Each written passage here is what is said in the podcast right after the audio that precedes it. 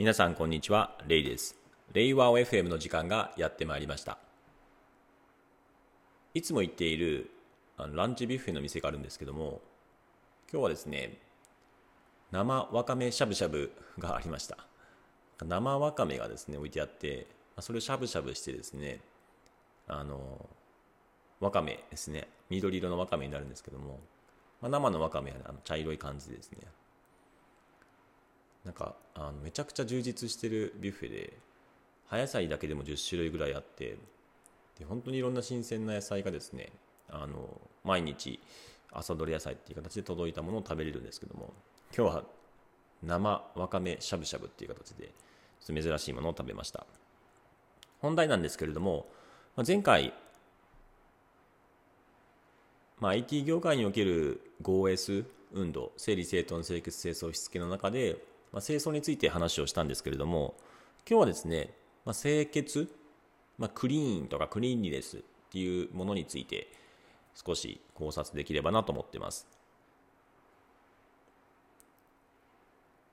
まあ、清潔っていうのはですねいわゆる飲食とかであればですねもちろん、あのー、とっても重要なファクターですよね。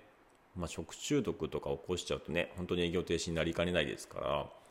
まあ、基本中の基本っていうところではあると思うんですよね。で一方でですねその、まあ、最近のコロナの状況もあると、まあ、その清潔というか、えーまあ、無菌無菌というかですね菌がない状態っていうのはもちろんその衛生的に大事だよねっていうことはあると思うんですけれども、まあ、じゃあその業務ですよねその知的労働における清潔って何なのっていうのはちょっとややこしいと思うんですけれども、これってですね、あのある意味コロナのようなウイルスを想像してもらえればと思うんですよね。まあ、ウイルスってどんどんどんどんその蔓延するというか、感染していくものですよね。で、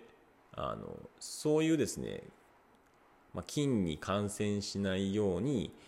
なるべくなるべく清潔に保っていくっていうのが、まあ、すごく大事だと思うんですよね。でそれってじゃあ知的労働におけるそのウイルスというか菌というかそういうものがこうないようにしていく衛生的に良い状態っていうのは何かっていうとま逆に言うとこう悪い状態っていうのを想像してもらえればと思うんですけれどもそれはですね、まあ、結構典型的なのが会社の中でですねいろんな発言ですね例えば、えー、まあ、極端に言うと暴言とか誹謗中傷であったりとか、えー、悪口とか、えー、あるいは、え悪質な、え陰口であったりとかレッテル貼りであったりとか、まあ、そういう行為っていうのはですねやっぱりこう会社の衛生環境というかコミュニケーションにおけるですねその環境をものすごく悪くするんですよね。やっぱりネガティブな情報っていうのはこうすぐに広まる例えばツイッターとかでもそうだと思うんですけどもネガティブな情報ってすごい拡散されますよねあとはですねあのいわゆる暴言とか悪口っていうのを測れるともちろんその測れた人は生産性が下がるんですけれどもその測れた人だけではなくてその目の前でなんか暴言吐かれてるのを見た人その周りにいて見た人でさえも生産性が下がるっていうふうに言われてるんですね。で特にですねやっぱりこう Slack とかそのビジネスチャットツールでですねやっぱそういうこう衛生的に良くないようなそのコミュニケーションが行われているとやっぱりこう先ほど話したようにネガティブな情報っていうのは拡散されますし周りの人にも生産性も下げたりするっていう意味でですね結構深刻なその生産性低下や衛生環境としてもですね良くない状況っていうのを生み出すんですよね。なのでこの、えー、ある意味コミュニケーションにおけるウイルスみたいなそういう、えー、存在っていうのが、まあ、ある意味言葉であったりとか態度であったりとかっていうのが含めてですねあのそこをいかに、えー、なくしていくというか無菌状態というのは難しいとは思うんですけどもま、菌がですね蔓延してしまわないうちに、まあ、る意味こう小さい段階から、まあ、本当にまだこう全体に広がっていないし大きな波及効果を生んでいない状態でこう菌をですねある意味隔離隔離というか、えー、示させないといけないというか抑えないといけないんですよね。でそれをやっていくにはやっぱりこう普段から、えー、ある意味こうコミュニケーションガイドラインっていうのを定めてですねこういうのは言っちゃいけませんよとかこういうのはなるべく言わないようにしましょうねとかこういうことをなるべく言うようにしましょうねっていうのをですねきっちりと定めてでそれらを守らない人にはですねペナルティを設定したりとかでその上でしっかりと監視してモニタリングしてそういったあまりこう、えー、不適切な発言とかがあればそれに注意をしたりとか、えー、示唆をするようなですねそういう活動を継続的にやっぱ行っていくっていうのが大事なんですよね。でまあやっぱりリモートワーク環境になるとやっぱりその特にですねまあ、あの顔が見えなかったりとか表情が見えなかったりするので言葉一つでですねちょっと誤解を与えたりっていうのを